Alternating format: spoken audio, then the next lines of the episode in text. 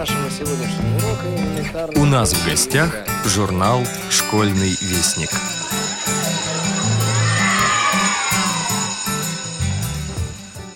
Звенит морозную струной Дрожащий воздух ноября. Природа предпочла покой, Цвет белый цвету янтаря.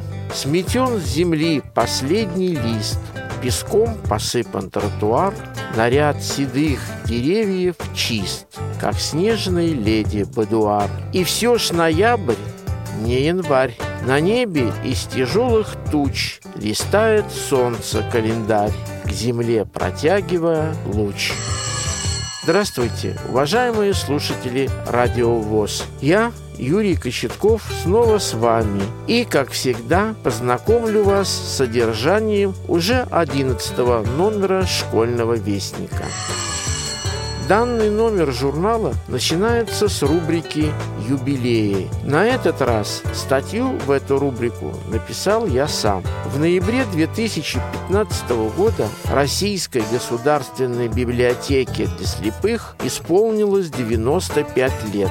За эти годы многие тысячи незрячих и слабовидящих людей, однажды попав туда, не расстаются с ней на протяжении всей своей жизни. Я, конечно, не являюсь исключением. А почему? Да потому, что познакомившись с библиотекой поближе, а главное с ее сотрудниками, навсегда оставляешь там частицу своего сердца, частицу своей души. Статья так и называется «Моя библиотека». Несомненно, что потеря зрения глубоко потрясает человека, но при современном состоянии науки нет оснований считать ослепшего навсегда выбитым из жизненной колеи. Там, где офтальмология оказывается бессильной, в свои права вступает тифлопедагогика. Эти слова принадлежат великому советскому тифлопедагогу Борису Игнатьевичу Коваленко. Прочитав статью Виктора Розанова «Он заслужил себе вечную память», вы узнаете много интересного об этом человеке. Если у человека есть мечта, если эта мечта превращается в цель, он обязательно найдет путь, который приведет его к ней. И ничто ему не может помешать, только собственная лень или неверие в себя. Владимиру Васкевичу из Екатеринбурга 21 год, и он уже успел доказать справедливость этого категорического утверждения. И вообще, он много чего успел сделать и преодолеть. И вот об этом мы попросили его рассказать нашим читателям. Обязательно прочитайте статью «Инклюзивный человек». Ульяновский поэт Виктор Хабаров никогда не печатался ни в советском школьнике, ни в школьном вестнике. Но его стихи хорошо знают восовцы Ульяновска, где он долгие годы работал учителем истории, сначала в вечерней школе рабочей молодежи, а потом в школе для слепых и слабовидящих детей. Поэтическая волна знакомит своих читателей с его творчеством. Кристина Рассетти – одна из самых знаменитых женщин-поэтов англоязычного мира. Но до последнего времени у нас она была известна лишь узкому кругу читателей. В англо-американской поэзии XIX века не так уж много известных женских имен, тем более известных русскому читателю. И звезда первой величины среди них – Кристина Рассетти. О незаурядной личности Рассетти лучше всего говорят ее стихи. Она писала их всю жизнь, с самого детства. С ними вы можете познакомиться также на страницах поэтической волны. Лариса Шевцова продолжает вести уроки бисероплетения. В этом номере вы найдете урок второй. Пожалуйста, присылайте в редакцию школьного вестника свои отзывы, пожелания, замечания. Они очень нужны нам. все постоянные рубрики нашего журнала на своих местах. До встречи в декабре. С вами был Юрий Кочетков.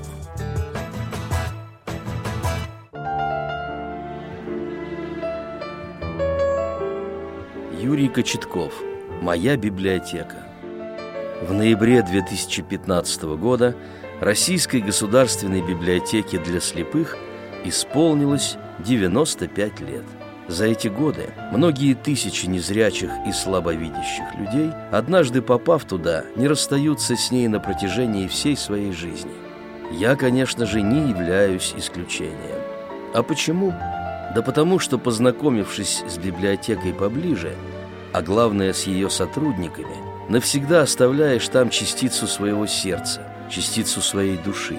Читать по Брайлю я научился довольно быстро. Пока большинство моих одноклассников постигали азбуку Брайля, меня уже записали в школьную библиотеку. А надо сказать, что библиотека у нас в школе была замечательная. Брайлевских книг было много. Читать хорошо известные Аленушкины сказки и гуси-лебеди мне быстро надоело.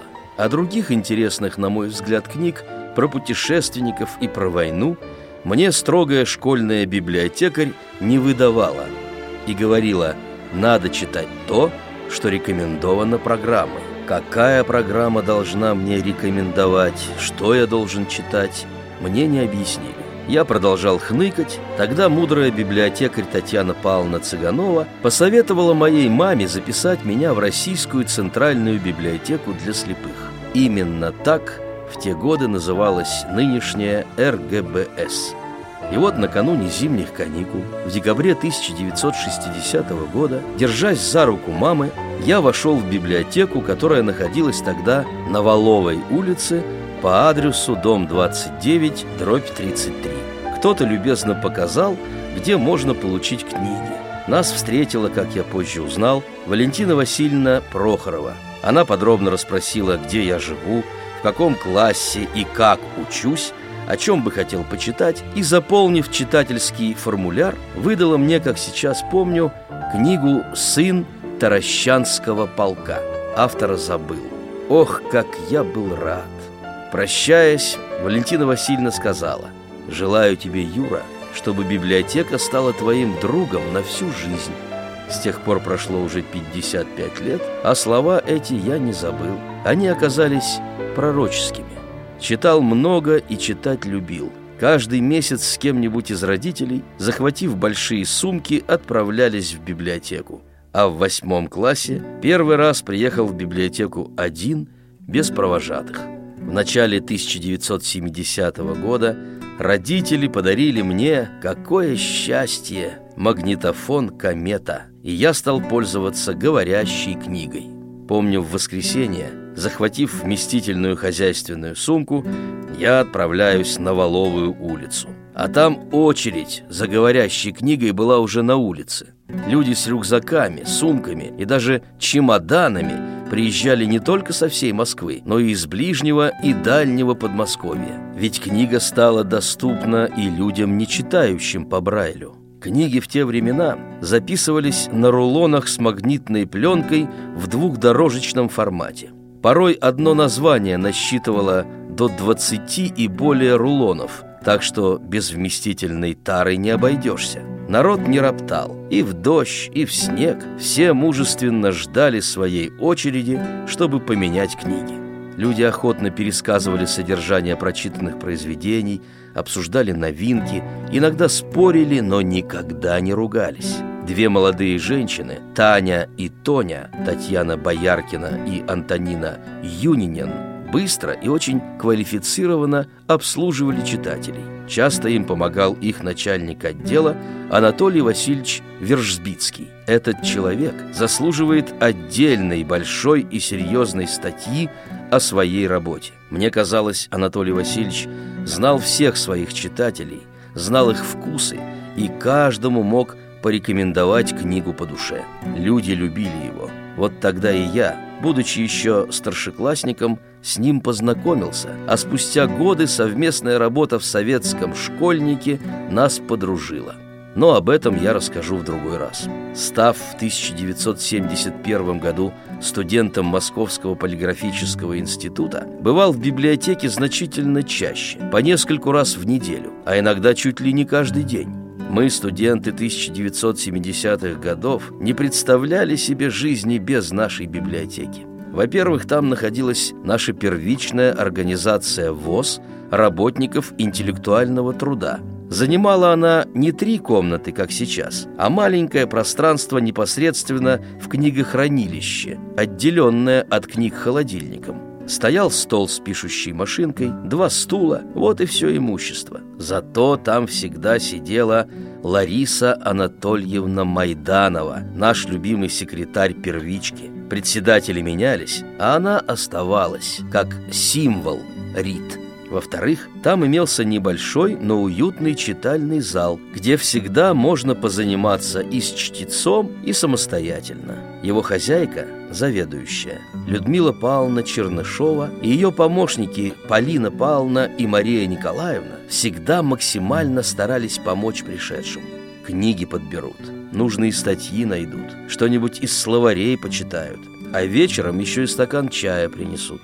В-третьих, и это, по-моему, очень важно, моя библиотека была и есть местом общения с людьми. Конечно, не было в ту пору ни компьютеров, ни гаджетов, ни интернета, да много чего не было, что есть сегодня. Поэтому там мы встречались непосредственно с человеком. Основным местом встречи в той библиотеке Новоловой был ее замечательный вестибюль. Туда попадаешь сразу же, закрыв за собой входную дверь. Дым там висел коромыслом, действительно топор можно было вешать. Народ был всегда, и утром, и днем, и вечером. Спорили, обсуждали литературные новинки, решали политические проблемы, доказывали, что «Спартак» сильнее ЦСКА и «Динамо», в общем, общались. Именно там я познакомился с известными восовцами Маратом Васильевичем Бирючковым, Виктором Герасимовичем Першиным и со многими другими. В библиотеке влюблялись и ссорились, женились и разводились, иногда грешным делом и выпивали. Жизнь кипела. С тех пор прошло немало лет. Многое изменилось в жизни библиотеки. Она переехала в новое здание, на работу пришли новые сотрудники. Библиотека стала настоящим культурным и реабилитационным центром, оснащенным по последнему слову техники, в том числе и компьютизированными рабочими местами для инвалидов по зрению. Но сохранилось главное – традиции. Основное богатство моей библиотеки – люди. За 95 лет существования РГБС менялись руководители, приходили и уходили сотрудники, но те, кто оставался, оставались, как правило, на десятки лет. Оставались профессионалы-гуманисты. Вот почему и много лет назад, и сегодня работники моей библиотеки в каждом читателе видят прежде всего человека, которому надо максимально помочь, несмотря порой на его тяжелый, капризный характер. Сегодня по долгу своей работы я сотрудничаю не только с руководством библиотеки, но и со многими ее отделами, и я могу с уверенностью сказать, профессионализм, гуманизм и доброта – бренд моей библиотеки. РГБС всегда была и остается новатором в своей работе. Когда-то здесь выпускались рукописные книги, отпечатанные в единственном экземпляре на обычной брайлевской пишущей машинке. Появился нотно-музыкальный отдел, музей макетов, архитектурных памятников, скульптуры. Здесь же зародилась говорящая книга. Анатолий Васильевич Вержбицкий возглавил студию по записи книг для инвалидов по зрению разработал специальную методику записи книг. Потом появился отдел тифлотехники.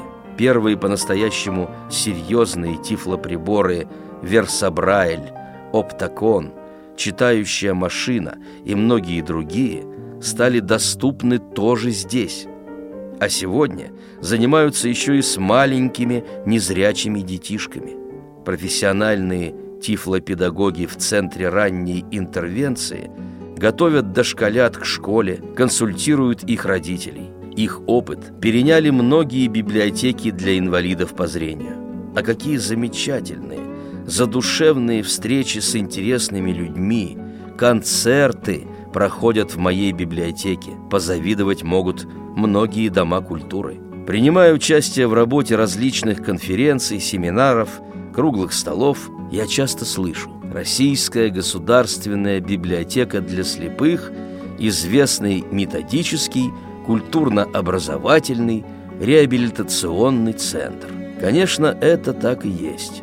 А я бы еще добавил и место трудоустройства для инвалидов по зрению.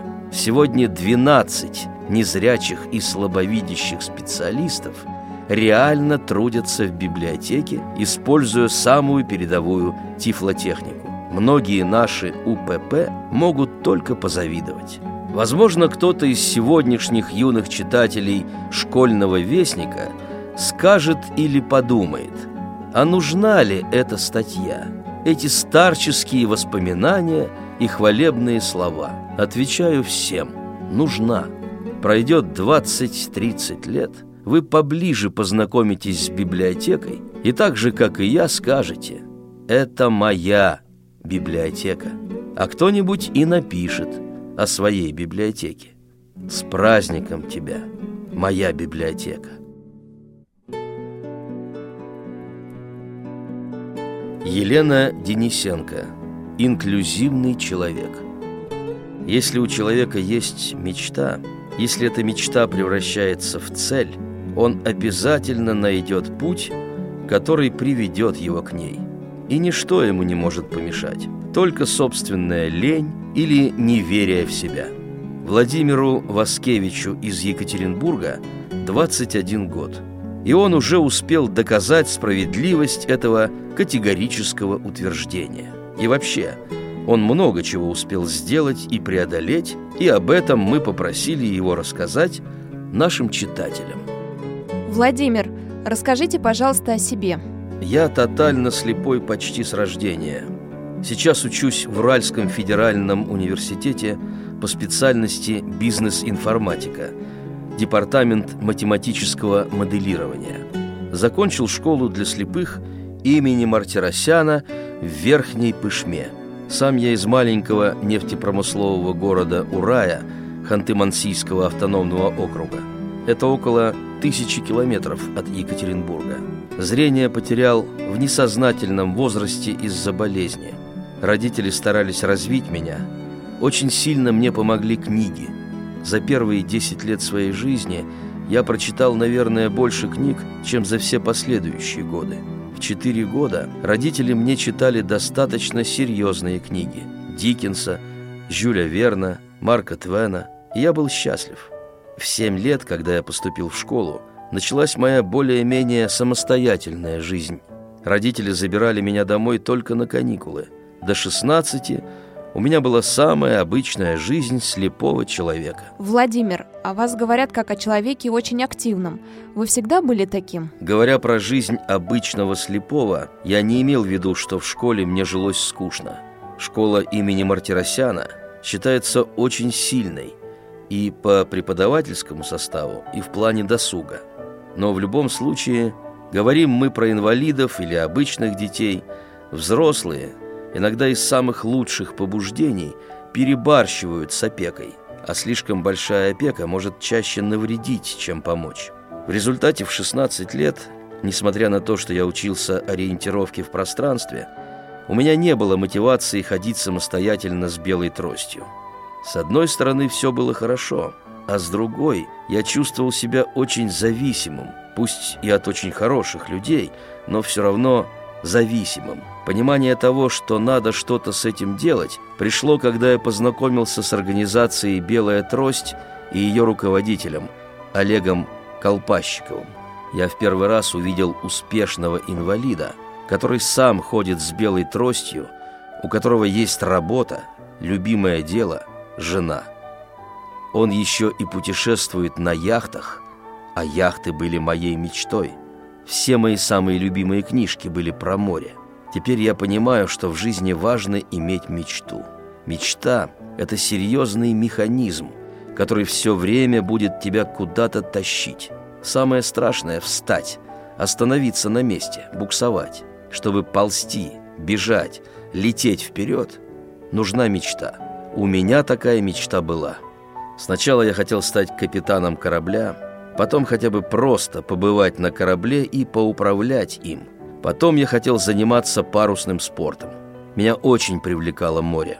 Я приближал свою мечту разными способами, хотя уже в пятилетнем возрасте я понимал, что, не видя, вряд ли смогу стать капитаном. Но мне читали много книг, и в 5-6 лет я уже хорошо знал все устройство корабля, всю оснастку. Следующим шагом к моей мечте стала компьютерная игра «Корсары». В 2001 году я познакомился с парнем из моего двора, мы подружились. Он был зрячим, и мы играли вместе. Я бегал по клавиатуре, нажимал кнопки, а он управлял мышкой. В игре был очень серьезный квестовый уровень. У нас с ним здорово вместе получалось, и мы прошли все возможные уровни. Вот так мы приближали мою мечту. Мечта стала превращаться в цель после того, как я впервые побывал на мастер-классе по мобильности, который проводил Олег Колпащиков. Я увидел человека, который, как и я, тотально слепой, и который сам плавал на яхте, управлял ею с помощью GPS-навигации в открытом море. Моя мечта превратилась в цель, а цель, как известно, достижима. Для этого и стоит мечтать, чтобы порой невероятные вещи можно было превратить в цель, а уже потом думать, как ее достичь. После этого мастер-класса у меня были очень смешанные чувства. Я боялся незнакомых людей. Но через две недели Олег меня позвал на такой же мастер-класс «Мультимобильность». Просто поделиться своими впечатлениями в соседний город Нижний Тагил – я думал, что за мной в школу пришлют машину, но такого чуда не случилось. Олег предложил мне самому приехать на автовокзал, чтобы оттуда мы все вместе, нас было трое незрячих, поехали на обычном пригородном автобусе. Тогда я в первый раз самостоятельно ехал из Пышмы в Екатеринбург, сначала на автобусе, потом на метро и еще шел пешком. Было очень страшно, колени тряслись но мне удалось без приключений добраться. А как вас одного отпустили из школы? Родители знали, что я поеду один без сопровождения и смирились. Я сумел их убедить по телефону. И воспитатели знали, что я поехал на мастер-класс, но думали, что у меня будет сопровождение. Я им не врал, я просто не договорил. Что изменилось в вашей жизни после этой поездки? Я почувствовал в себе уверенность. Одно дело говорить дрожащим голосом, что я куда-то еду, а другое знать, куда ты едешь, что ты там уже был. Потом Олег провел со мной несколько уроков по ориентированию. До этого я уже ходил со школьными воспитателями по городу, они видели, что я ориентируюсь. Но после уроков с Олегом во мне появилась уверенность. Слепому не важно знать каждый бордюр на своем пути. Ему важно знать маршрут. Он должен понимать, что едет на автобусе таком-то, выходит на такой-то остановке, дальше идет направо и так далее. Больше ничего и не надо. Самое главное, чему я научился в тот день – не бояться и не стесняться людей. После этого я уже мог попросить людей о помощи, и они всегда мне помогали. За четыре года, что я самостоятельно хожу, я ни разу еще не встречался с негативным отношением к себе. В школе вас готовили к тому, что рано или поздно придется ходить самостоятельно? В школе к этому серьезно готовят. Есть уроки ориентировки, но пока ты сам на мотивационном уровне не поймешь, что это тебе надо, то сколько бы тебя ни учили, ты все равно не научишься. У меня было несколько уроков ориентирования в неделю, мы постоянно ходили туда-сюда, но я все равно ничему не научился, потому что у меня не было потребности – со мной ходили, и для меня это была как прогулка. Я считаю, что в школе ориентировки должны учить и слепые. Они в первую очередь могут мотивировать ученика. У слепых в этой ситуации друг от друга нет секретов.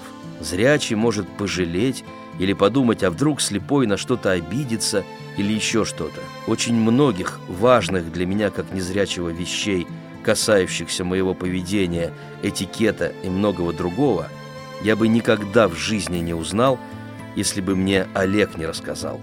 Иногда он говорил не очень приятные вещи, но говорил напрямую, и я очень ему за это благодарен.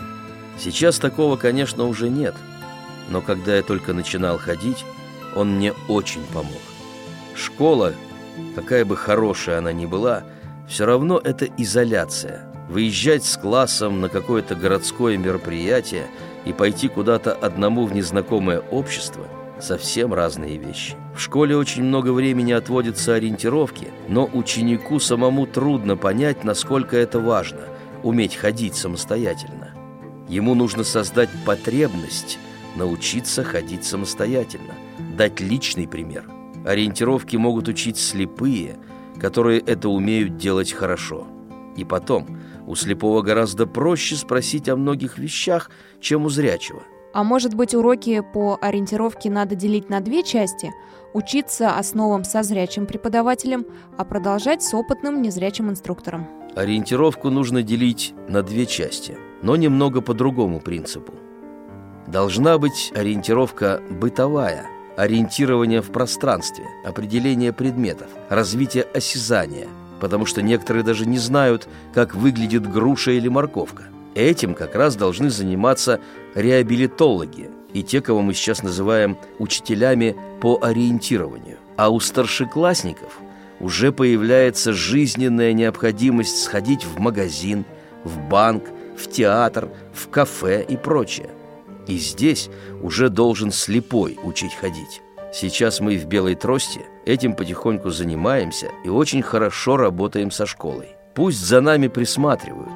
Главное, чтобы я, незрячий инструктор, был рядом с таким же учеником. У вас есть ученики? Сколько их? Я сейчас занимаюсь с одной девочкой. Она, правда, уже закончила школу и учится на первом курсе педагогического колледжа. Ей хочется самой везде ходить, с друзьями встречаться. А без трости слепому человеку совсем никак. В обществе «Белая трость» вы ведете мастер-классы по мультимобильности и делитесь своим личным опытом? Да, это такая волонтерская работа. Но я не только этим занимаюсь. Я там многому научился. Вокруг меня много людей с очень хорошим образованием. У них всегда есть чему поучиться. Еще я учусь быть организатором больших мероприятий. Например, организовать какой-нибудь праздник на 300-400 человек для меня сейчас труда не составит. Организовать питание, транспорт, сценарий программы, найти ведущих, пригласить артистов. Сейчас это для меня нормальная работа. А еще пару лет назад меня это в ужас приводило. Трудно было выступать первый раз перед залом? Сейчас для меня не составляет труда провести на сцене полуторачасовой мастер-класс. А раньше я этого тоже боялся. Вся жизнь состоит из преодоления барьеров. Преодолел барьер, и нет проблемы. Мой первый барьер – хождение с белой тростью, второй – публичные выступления. С этим мне тоже помог Олег. Он не предупредил меня заранее, что мне надо будет выступать перед публикой. Отказываться было поздно и невозможно. Так первый раз в своей жизни я выступал перед залом в 700 человек – на международной промышленной выставке «Иннопром». В Екатеринбурге это одно из самых популярных мероприятий. Когда я поступил в институт и начал снимать квартиру, возник еще один барьер. Надо было учиться самообслуживанию, учиться готовить. Пельмени есть надоело. Кулинаром я не стал, но готовить могу. Но перед этим, в последние школьные каникулы, пришлось преодолевать не просто барьер, каменную гору – это был мой первый проект, за который я отвечал. Я его и не планировал, просто как-то сказал Олегу, что хотел бы поплавать на яхте. Он говорит, ищи яхту. Я начал искать и нашел на Байкале яхту, капитана, договорился об аренде, и мы поехали на Байкал. Вчетвером. С нами еще были двое зрячих ребят – Десять дней мы провели под парусом. А как к вам пришла идея делового города? Мы вернулись с Байкала в конце августа. Ехать домой за тысячу километров не было смысла. Олег предложил мне пожить у него. Я неделю жил в его семье, И это тоже было для меня серьезным обучением. Я увидел, как люди живут, общаются. Олег брал меня с собой на деловые переговоры и встречи. Я потихонечку впитывал в себя информацию. И появилась идея делового города. Олег помог разработать концепцию, в школе поддержали, и в октябре мы объявили о начале проекта «Деловой город» в первый раз. В этом году, 17 ноября, будет стартовать уже его четвертый сезон. По сути, этот проект – профориентационная игра, которая может помочь старшеклассникам выбрать профессию. Я тогда учился в 12 классе и не знал, куда мне поступать.